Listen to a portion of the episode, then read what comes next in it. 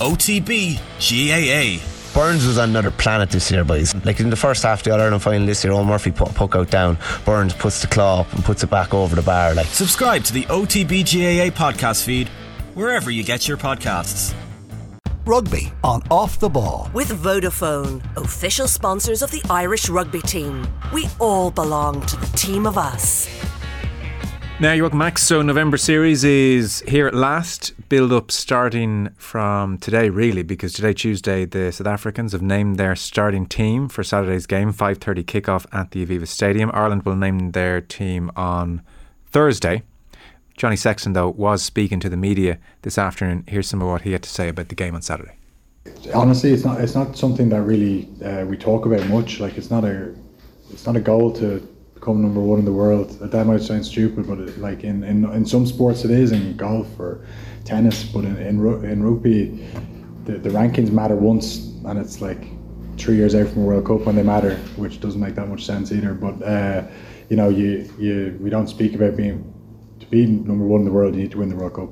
That's the that's where the goals are. Um, you know, obviously you want to be the best in Europe. You want to win the Six Nations. Um, so those those are our goals. It's nothing to do with being number one, and I don't think many teams read too much into it. I know the other teams are probably refer to us now trying to put pressure on it, but we don't speak about it. Uh, so the South African team then named Cheslin Kolbe at 15, Kurt-Lee, Arendse and Mapimpi, the other wingers. We have Jesse Kriel and Damian de Allende as centres. And then at 10 for South Africa, Damian Willemse and Jaden Hendrikse is at 9. And then the front row, Steven Kitshoff, Malcolm Marx, and Frans Malherbe. And then second row, Eben Etzebeth, Lood de Jager. And back row has Siya Kolisi captaining the side. Pieter-Steph du Toit is seven. And Jasper Wiese is at eight. 6 2 split on the bench, as is uh, customary for South Africa. Very happy to say Rory O'Connor of the Irish Independent is with us. Good evening. Hey Joe, how's it going? Great. Full of lactic acid, I presume. Well done on the marathon. Yeah, I can barely. I was. Arthur or Mick suggested coming in, and I was like, I was going to jump on the bike, and then I realised that I couldn't move my legs properly, so it was better to do it on, online. So good uh, man. But yeah, it went well. Did it? You survived, and happy with your time? Did you run all the way? Tougher than you thought? I made all the all the classic mistakes, but I ran all the way. Yeah, no, I got in four twenty five or so. Um, and set out too quick, made the traditional mistake of setting off too quick and paid paid the price in the last five or six kilometers. But no, it was really like it's an amazing day. like I've never really appreciated how good it is, and I think even if I don't run it again, I'll, I'll be definitely going back to cheer on those who do. Good man. And uh, what have you raised for Crumlin Children's Hospital in the end? Yeah, I think we're at thirty one thousand now, wow. which is um, a lot more than I ever could have envisaged. But uh, thanks to you know listeners who would have contributed and people who've done it. Like you know, it was a pretty emotional day running past um, Crumlin, um, where my, my son Malky died, and even past, uh, finishing at Holles Street where he was born was just you know it all it felt quite symmetrical, and uh, yeah, it was an amazing amazing day, and to be able to you know there's people in there as you ran past who are going through what we went through earlier this year, so to be able to try and help them is is pretty special. Well, congratulations, amazing thing to have done. Thanks, Joe. So Saturday, it's uh, coming quickly into view now. Ireland will name their team Thursday. I've just gone through the South African team there. What jumps out to you? It's the fact I think that they've put what would have traditionally been the bomb squad front row in the starting lineup. So what they would have done uh, in the World Cup and, and in most of their big games was have Kitshoff, Marx, and Malherbe coming on after about 45 minutes against a tired front row, plus a couple of big second rows as well and basically grinding the opposition into submission. And what they and, and for this game, they they're starting that trio. Oh. So looking at their their their profile, looking at their weight, they're there to scrummage, and I think they're there to grind the Irish front row trio of Porter, Sheehan, and Furlong down. And we all know how important Porter, Sheehan, and Furlong are to the way Ireland play in terms of their ability to catch pass, their ability to carry, to win collisions in the tight, because we don't have the the size of second row that South Africa can, can bring to the table, and even a back row um, for that carrying threat. So Porter's really important to Ireland. He's seen as a bit of a scrummaging liability by op- opposition nations. He's been highlighted by referees. He's fallen foul a couple of times, and I think putting Malherbe there, like he's I mean, he's listed at 125 kilos. He the Stormers have him down at 130. That's that's more than 20 stone. He's an enormous man. He's just like he blocks out the sun when he comes into the room. You know, um, Kitshoff is probably the best loose head scrummager in the world. Um, Marx is a phenomenon, and then they have really good props to bring off the bench, even though it's not those guys. Actually, what they're bringing off the bench is a more dynamic, smaller unit who can all play. So it's almost a reverse of what they they traditionally have done, and that strikes me that they're going to go after Ireland physically right from the start, which is no real surprise, but the way they're going about it is very interesting. Yeah, okay. Um, so what's their logic in the usual way that they do it then? Well, I think that maybe what they're they're looking at is is an Ireland front row. Maybe they see the weakness in the Ireland front row replacements and think that we can get our starting props out and actually finish them. You know that that we need to match our best. Ireland's best front row is so superior to the second best front row yeah. that we'll get our best front rows out there. They they generally finish with their with their strongest side.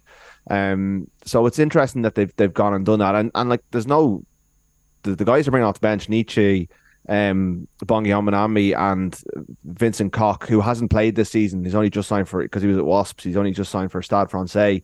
They're really good players as well. They're just not the maybe the mass and maybe not the technicians, but Koch is still one of the best scrummaging tight heads in the world. So they're not weak coming off the bench, whereas they possibly see a weakness in, in our. They possibly think that that trio can still get on top, but that with this starting trio, they can match what Ireland have to start and better them and grind.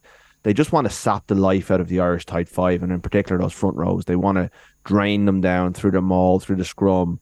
They're going to bring just that you know that slow poison game plan that they they implement so well. It's so effective, and it's it's not pretty to watch, but it's it's it's enthralling when they get it right. So I think that's part of what they're trying to do. They also have Etzebeth and Lood two enormous men in the second row. They've got Pieter-Steph du Toit six, so they have size throughout, and and they have then the bench to bring on. But they brought two two open sides effectively, or two fetchers off the bench as well. So they want to go after Ireland's breakdown in that last 20, 20 25 minutes. So they the, the game plan is in. I think they're, they're kind of flipping what they normally do, which is going to be interesting to see. Mm. And that's not even to, even to mention the back three. For all that we talk about their physicality, I mean they're lightning.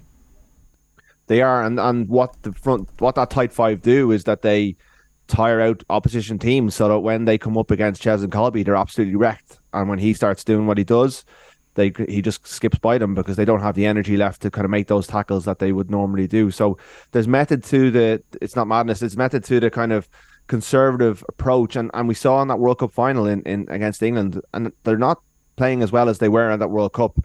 But in that World Cup final, they cut loose in the last 20 minutes. They scored wonderful tries, but it was based on the fact that it absolutely um, exhausted England. I mean, Joe Marler just couldn't, didn't have the energy to lay a glove on Mapimpi um, for his try, you know, and or maybe it was it was uh, Cheslin Kolbe for, for his try, but they were quality tries that kind of embellished what had been a brutal, bruising, ultraly effective uh, rugby game plan and, and, and performance. And, you know, I don't necessarily, I, I think what, you know, we all, I think everyone who watched the Lions tour kind of came away, not everyone, but, you know, I found came away kind of embittered by it, but I think it was because the Lions tried to match their style with, with, the, with, with a similar style but when it's a clash of styles like we're going to see on Saturday, I think when Ireland, you know, I think that's going to be fascinating to watch. It's not necessarily ragging on the South Africans; they're entitled to play the way, the way they want to play. But in order to beat them, you're going to have to come up with something. South Africa's form this year. They've played nine games, six wins and three defeats. So they lost to Australia away in August. They lost to New Zealand as well at home in August. And then they lost to Wales in Bloemfontein in July, 13 points to 12. But they did win that series 2 1. So nine games, six wins, three defeats. So not invincible either. And the point has been made. You look at the loss of Am in particular at outside centre. Uh, Damian Willemse is a 10, uh, Pollard being injured, and Jantjies, who's obviously played quite a bit for them this year, omitted for disciplinary reasons. So they're not at full strength. Ireland's injury profile is pretty reasonable. Ireland at home Ireland at the start of a season and fresh, South Africa at the end of a long year. I, to what extent is the, the psychology here important with the view to the World Cup game that if, if Ireland can't beat them here under these circumstances, then uh, come World Cup, neutral venue, and uh, you know presumably a fresher South Africa, that it will be a major advantage to South, to South Africa if they win in Dublin, or is is this weekend irrelevant? No, I think it's relevant. I, I, I don't think anyone who who followed the build up to the 2019 World Cup and the damage that was inflicted by England in the Six Nations, but also in what we all think thought was going to be an irrelevant World Cup warm up inflicted. So you know, if if South Africa come to Dublin and you know dominate the Irish pack in the way that you know you've I have a slight fear that they're going to because we've seen this this collection of forwards dominated by La Rochelle. We've seen them dominated by Saracens. We've seen them dominated by England at times. Even when, when Ireland won in the Six Nations, the Irish scrum crumbled at Twickenham. Um, there is a risk there for Ireland that they are built to play against the likes of New Zealand and, and play that and, and, and their game plan really works against New Zealand, whereas they, they don't have the, the critical mass in in a sense to to to overcome a team with of the athletic profile of a of a South Africa. And that's the challenge for them. And I I don't think a defeat is, is necessarily damaging, but it's the nature of it. If South Africa come and they are dominant in every way and they they basically win the line out maul, eke penalties out of the line out kick to the or sorry, eke penalties out of the scrum, kick to the corner, maul over, and repeatedly do that in the way that Saracens have done to Leinster over the years and, and to Munster, then that could be psychologically damaging to this Ireland team who, you know, who definitely took a hit from their run into the 2019 World Cup. So that's the that's the fear, but you've got to you know, from an Ireland point of view, you got to put your chest out and say we're number one in the world for a reason. We've just won a series in, in New Zealand. We were mm-hmm. a whisker away from winning in Paris that would have potentially led to a Grand Slam. We the best defense in the Six Nations, the best attack in the Six Nations. France are probably the best team in the world right now, um, in, in on many levels, and we you know Ireland ran them close. And if we get our stuff right on Saturday, we we're faster than the South African team. We can move these massive men around the pack, and we can find openings, and we can inflict the psychological damage on them. So there's there, there's no doubt there's a there's a risk there for Ireland, but there's also massive potential upside if they can be the ones inflicting the damage. And there's nothing to say that they can't. You know, it's it's a really because these teams haven't played in five years, and when they last did, South Africa were completely unrecognizable shambles of an outfit. Mm. It's a very different proposition, and that's what makes this this game utterly, utterly fascinating. Like since Ireland beat New Zealand last year, I've been looking forward to this game. Not not in the summer, the, the November game. I came away from that game that night. I want to see this Irish team play against South Africa because I think that's the true test of where they're at. South Africa and France have the profile of player that Ireland struggle with, and if they can find a way of beating them, if they can do it playing the way they do, like it's it's a it's almost a good versus bad scenario. You know, they play rugby that kind of they're they're thrilling to watch, and if it can be effective against a team that play this slow poison forward dominate game dominant game then like you know the, the, they can they can write their own narrative mm. i was watching uh, back over the weekend south africa new zealand in south africa from the summer and one of the things i mean anytime you watch them the physicality jumps out but the other the other aspect of their uh, play that day and this is a game they lost ultimately but i mean the speed the line speed in defence is frightening they are all or nothing shooting up out of the line and that day, New Zealand managed to cope very well. They had little clever cross kicks. They had uh, several passes before contact and managed to to create openings. At times in the past, Ireland have struggled with that kind of ferocious line speed. It does feel of late, over the last you know twelve brilliant months, in particular over Farrell, that they've they've got, got to grips with that type of a defence. But but the South African one is as good as anything out there.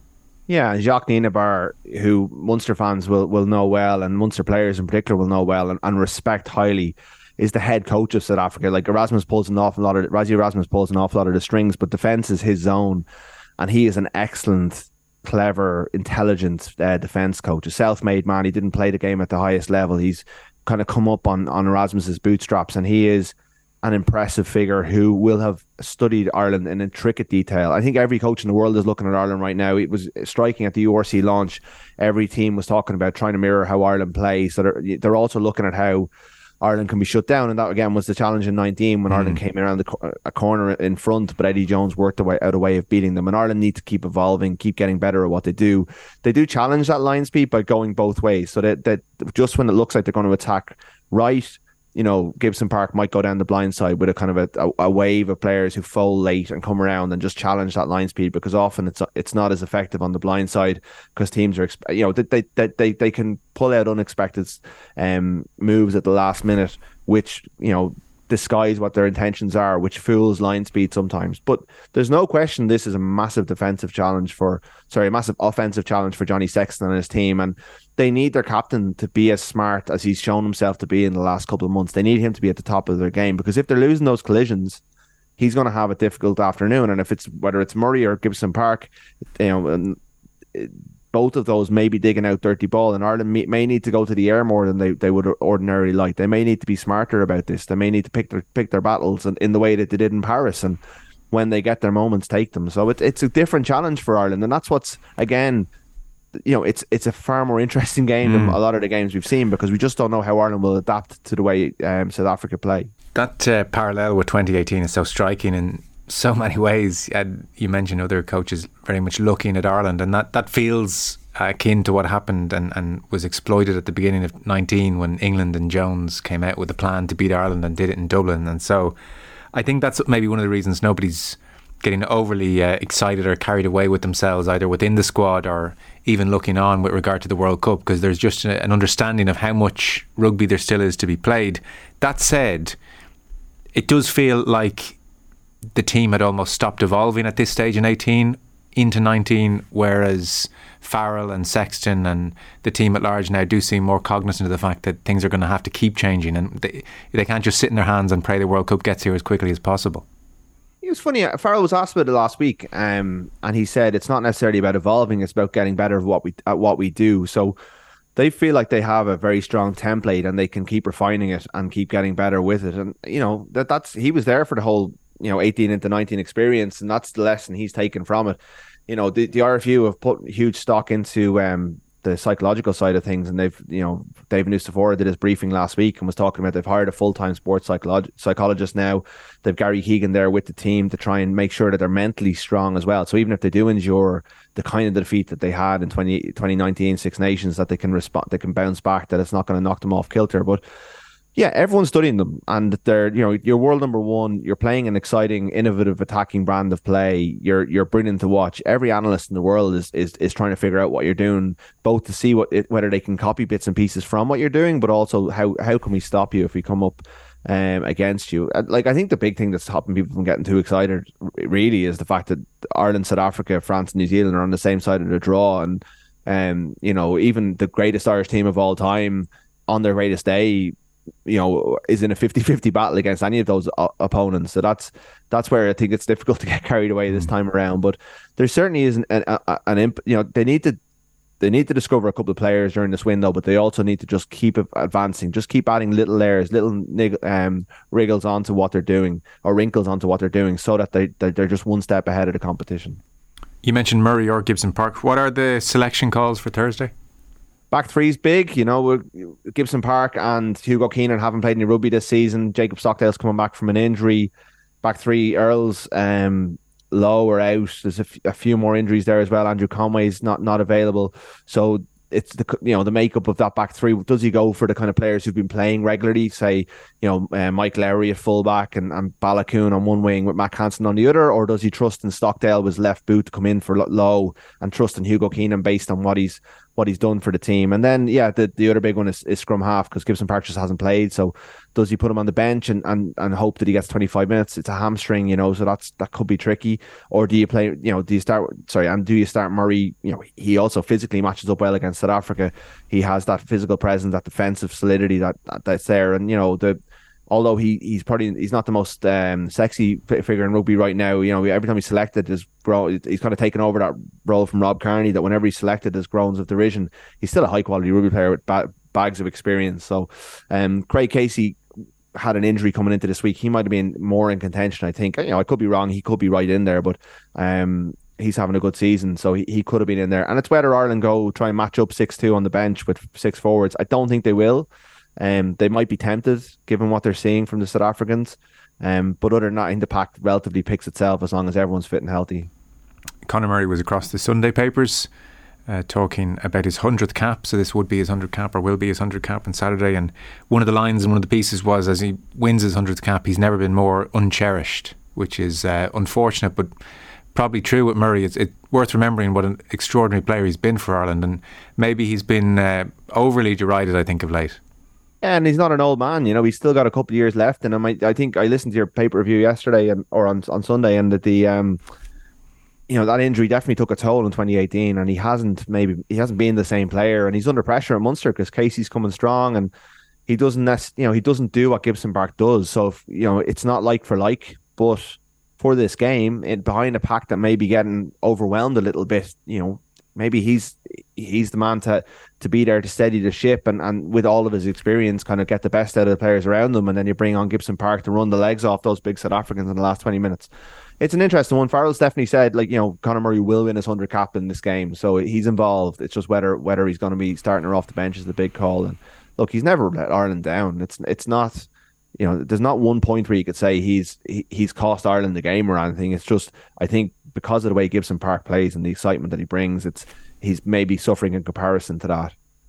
So, final thoughts with a view to Saturday. Then you've mentioned your worries about the pack, and they're uh, well founded, I suspect. What way do you think it's going to go on Saturday? It's really hard to tell. Like uh, the the lack of form guide is, is, is difficult. You know, I think Ireland would have liked to build into this fixture and play play the games in reverse with Australia first, Fiji in the middle, and South Africa last up, and that that would allow them to build some form into it. The fact that Ireland have a couple of players that are have not played yet this season, that's a big concern, and, and I think we'll know more on Thursday when the team is named and um, whether those players are backed or whether he's going with with um, you know is it time to give Mike Lowry a game and a big game and find out more about him? Because ultimately you know this is a, a, a, November test and not a Six Nations game or a World Cup game and maybe Hugo Keane will be injured by the time these teams next next play. But um I I have a sense and I've always long had a sense that Ireland will struggle. This Ireland pack will struggle against the France France and South Africa uh France's and South Africa's of this world. Really mm. France and South Africa um, and I think that may be in evidence on Saturday. That front row to me is is a frightening one. And if they can get it right, if they can get enough scrums, like Ireland need to not drop the ball on Saturday. They need to make sure that whatever the defensive pressure that's coming on is, you know, they, they need to not play into the South African hands. They need to keep the ball alive. They need to move it quickly and they need to just not give up scrums. They need to keep the ball on the pitch. They need to play at a high tempo. They need to tire the South Africans out because they are um more you know more kind of dynamic, more you know, probably fitter, more mobile, more agile, and, and they can challenge South Africa if they keep the, the ball alive and keep challenging South Africa in different ways in the way that they do. But if they get drawn into an arm wrestle and kind of let South Africa kind of get that line out, get that maul, slow it down, kick it to the corner, maul over or, or earn a penalty, get a scrum, sap the legs out of them, they could be in trouble. But this is where we find out about this Ireland team, and, and they look really good so far. Um, and they've overcome pretty much every hurdle apart from France in this cycle. So it's that's what makes this so fascinating as a one-off game with that World Cup in mind next year. So I think if I was if you gave me a fiver, I'd probably put on South Africa right now. But again, I haven't seen the Ireland team, so sure. still uh, still a bit cautious. No, that's fair enough. Rory O'Connor of the Irish Independent, thank you very much. Hi, Joe. Cheers. And our rugby coverage and off the ball is with thanks to Vodafone, main sponsor of the Irish rugby team. We all belong to the team of us.